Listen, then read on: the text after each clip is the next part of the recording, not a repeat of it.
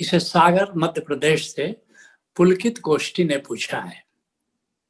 पूछते हैं, ओंकार की डोर पकड़ने से क्या आशय है? अभी थोड़ी देर पहले ही मैं कह रहा था कि ओंकार की डोर पकड़े रहना है तो संतों की वाणी में या मेरे वक्तव्य में कई जगह तुमने ये सुना होगा कि ओंकार की डोर पकड़े रखना है हर साधक को। तो पहले जानो कि ओंकार क्या है। ओंकार हमारी आत्मा का संगीत है। अनाहत नाद भी कहते हैं इसको अनाहत नाद भी कहते हैं। और कई नामों से पुकारा गया, हमारे ऋषि उद्गीत कहते हैं, प्रणव कहते हैं। इसको हमारे संतों ने सत्य नाम कहा नाम कहा, राम कहा। इसको भगवान महावीर अपूर्व श्रुति अपूर्व कर्ण कहते हैं। गौतम बुद्ध शब्द कहते हैं कहते हैं उन हज़ार शब्दों को जानने से अच्छा है, उसे एक शब्द को जान लो, जिसको जानने के बाद कुछ जानने को बाकी नहीं रहता। मोहम्मद साहब इसको सदाए आसमानी कह रहे हैं, बांगे आसमानी कह रहे हैं। तो अलग अलग संतों ने अलग अलग शब्दों में इसकी व्याख्या की है। लोगस कह रहे हैं, जीसस कह रहे हैं। असली बात यह है कि अनवर पूरे अस्तित्व में यह गूंज रहा है। लगातार अनवरत हमारी आत्मा में भी गूंज रहा है। और बाहर। पूरे अस्तित्व में भी गूंज रहा है, लेकिन सामान्यतः हम जो नाद सुनते हैं, वो हमारी आत्मा का नाद है। अब पूछा है कि ओंकार का, कि ये डोर कैसे पकड़े? अर्थात ओंकार का श्रवण करने की विधि क्या है? तो इसको, ये पाँच विधियाँ हैं।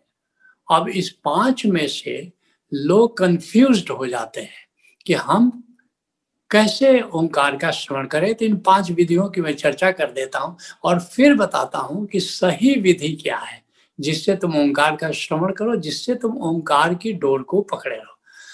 सामान्यतः क्या है कि वैसे तो दस प्रकार के अनाहत नाद होते हैं, लेकिन मुख्य रूप से उनको हम दो भागों में बांट सकते हैं।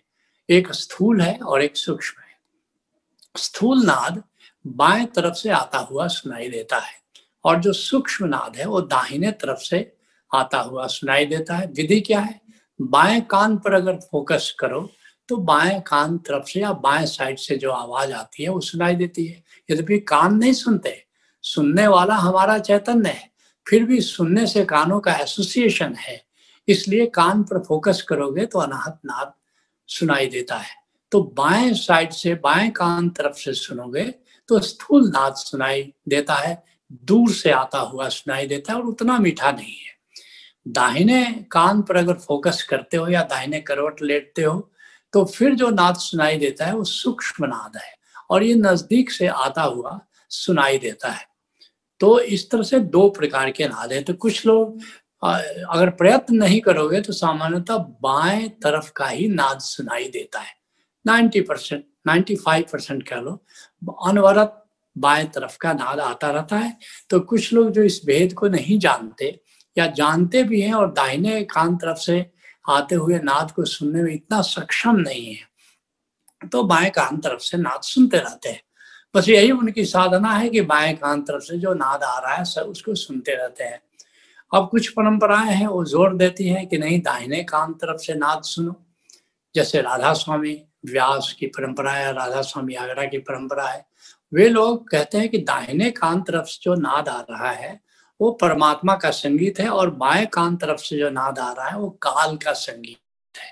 अब एक नई मुसीबत खड़ी हो गई, क्योंकि सामान्यतः बाएँ कान तरफ़ से ही नाद सुनाई देता है और अगर उसको काल का नाद बता दो तो फिर तो आदमी पगला जाता है।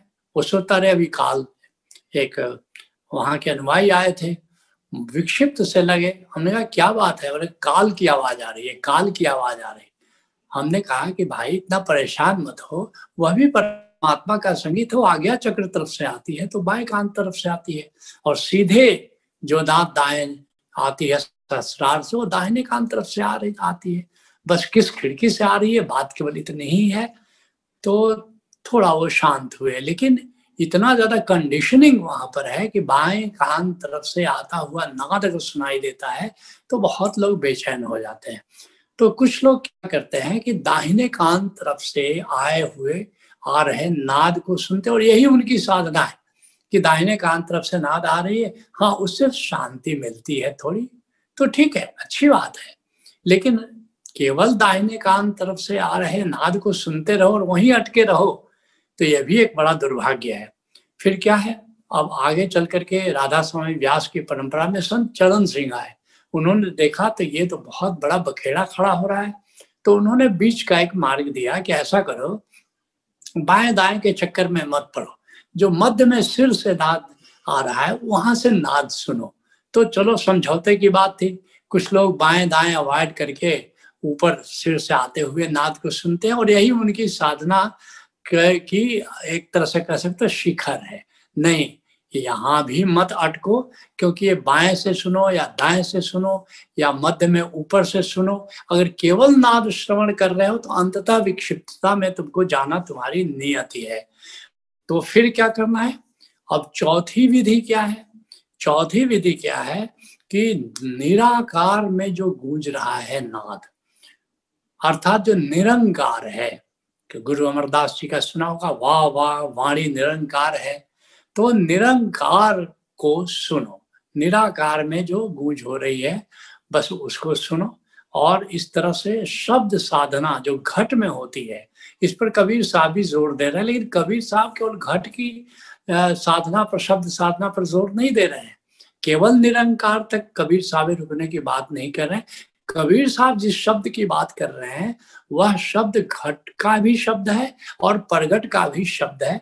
जैसे ओषोधारा में तुम सोलहवें तल में शब्द सुमिरन करते हो तो उसमें तुमको प्रगट शब्द की साधना बताई जा रही है।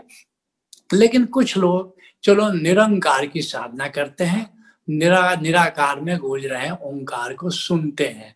तो यह यहाँ भी रुक जाना, ये भी जिसको कहते हैं कि ये नाद ओंकार की डोर को पकड़ने का ये तरीका भी नहीं है।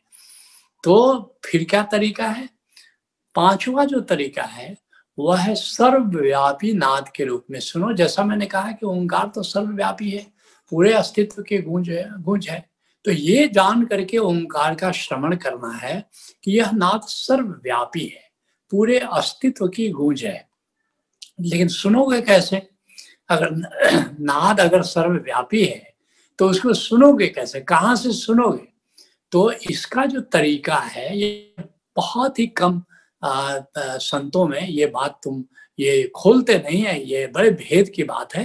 लेकिन तुम सब चुके इस मार्ग पर हो तो तुम्हारे लिए भेद की बात बता रहा हूँ कि जैसे तानपुरा बज रहा है। अब एक गवैया है, गा रहा है तो क्या करता है? कि तानपुरा सा प सा सा प सा, वो बज रहा है। और जहाँ प वर्जित है जिन रागों में तो सा, म, सा सा, म, सा, ये ये बजता है। तो तानपुरा वो पृष्ठभूमि में बजता है और उसके आधार पर वो सुर लगाता है। जिस जैसा राग है, उसके अनुसार वो सुर लगाता है और गीत गाता है। तो लेकिन अगर वो तानपुरा ना बजे तो वो सुर में भाग सकता है। तो हमें जो सुनना है वो नाद को, सर्वव्यापी नाद को बैकग्राउंड में सुनना है, पृष्ठभूमि में सुनना है और उसको अपनी यात्रा का सहारा बनाना है। जैसे हमने कहा उसको डोर थामे रहो। डोर थामे रहो, भाई किसी डोर पर अगर मान लो कुएँ में जा रहे हो तो डोर, उद्देश्य तो केवल डोर से वो चढ़ना उतरना नहीं है। तुमको कुआ तुम्हारा डेस्टिनेशन है, जो डोर के माध्यम से जाते हो या डोर के माध्यम से तुम पेड़ पर चढ़ रहे हो। तो डोर चढ़ना केवल उद्देश्य नहीं है, डोर थामना उद्देश्य नहीं है, तुमको पेड़ पर चढ़ना है। तो अब जो तुम्हारी साधना है, उस साधना को करो। अर्थात कि नाद श्रवण तुम पृष्ठभूमि में कर रहे हो तो वो गौड़ी साधना है। वह मुख्य साधना नहीं होना चाहिए। जैसे कि मैंने कहा, जैसे अजपा है तो अजपा में क्या करते हैं? गहरी सांस के साथ सर्वव्यापी नाद का श्रवण करते हैं। तो अब अजपा में अगर तुम मुख्य साधना नाद को बना लो और गौणी साधना अगर सांस को करा लो तो गलत अजपा हो गया। तुमको क्या करना है? नाद का श्रवण पृष्ठभूमि में करते हुए गहरी सांस पर ध्यान देना। अनापान सतयोग पर मुख्य ध्यान देना है। लेकिन हम लोग ज़्यादातर लोग क्या करते हैं कि गहरी सांस को साधन बना लेते हैं और ओंकार श्रवण को साध्य बना लेते हैं। नहीं, ठीक उसी तरह से सूरत शब्द योग है। अर्थात कि जैसे मीन मार्ग भी कहते हैं कि अपना नाद को पकड़ के नाद के स्रोत की यात्रा करो। तो ये बहुत अच्छी बात है। अर्थात कि नाद को, नानक नाम जहाज़ है, चढ़े सूत्रे पर नाद को गाड़ी बनाना है, यान बनाना है और डेस्टिनेशन की ओर जाना है। सूरत शब्द योग में नाद के उद्गम की ओर बढ़ते चले जाना है। अर्थात यहाँ भी नाद गौरी साधना है। तीसरा शब्द साधना है। अर्थात नाद प्लस नूर प्लस आकाश तो यहाँ भी नाद गौणी साधना है। वह नाद और नूर जिस आकाश में है, चाहे अंतर आकाश हो, चाहे बहिराकाश हो, हमको वहाँ तक जाना है। वो हमारी मंजिल है। जिसके लिए हमने कहा, नानक देव कहते हैं नानक नाम जहाज़ है। और जैसे मान लो मेरा प्रेम की साधना कर रही है तो मेरा क्या कह रही है कि मैं तो गिरधर के रंग राती मैं तो अपने गिरधर को प्रेम करती हूँ, मैं गोविंद के प्रेम में हूँ, गोविंद के प्रेम की साधना में रत हूँ। और कहती गूंज सुनू दिन दिन रात। कैसे मैं उसको पकड़े रहती हूँ प्रेम की डोर को? कहते गूंज सुनू दिन रात। रात दिन मैं नाद का श्रवण करती हूँ और उस डोर को पकड़े हुए मैं गिरधर तक गोविंद तक जाती हूँ और गोविंद को प्रेम करती हूँ, गोविंद के साथ रास रचाती हूँ। तो ये बात बड़ी महत्वपूर्ण है कि हमको गौड़ी साधना नाद को बना करके, नाद की डोर को, ओंकार की डोर को थाम करके अपने साध्य तक जाना है।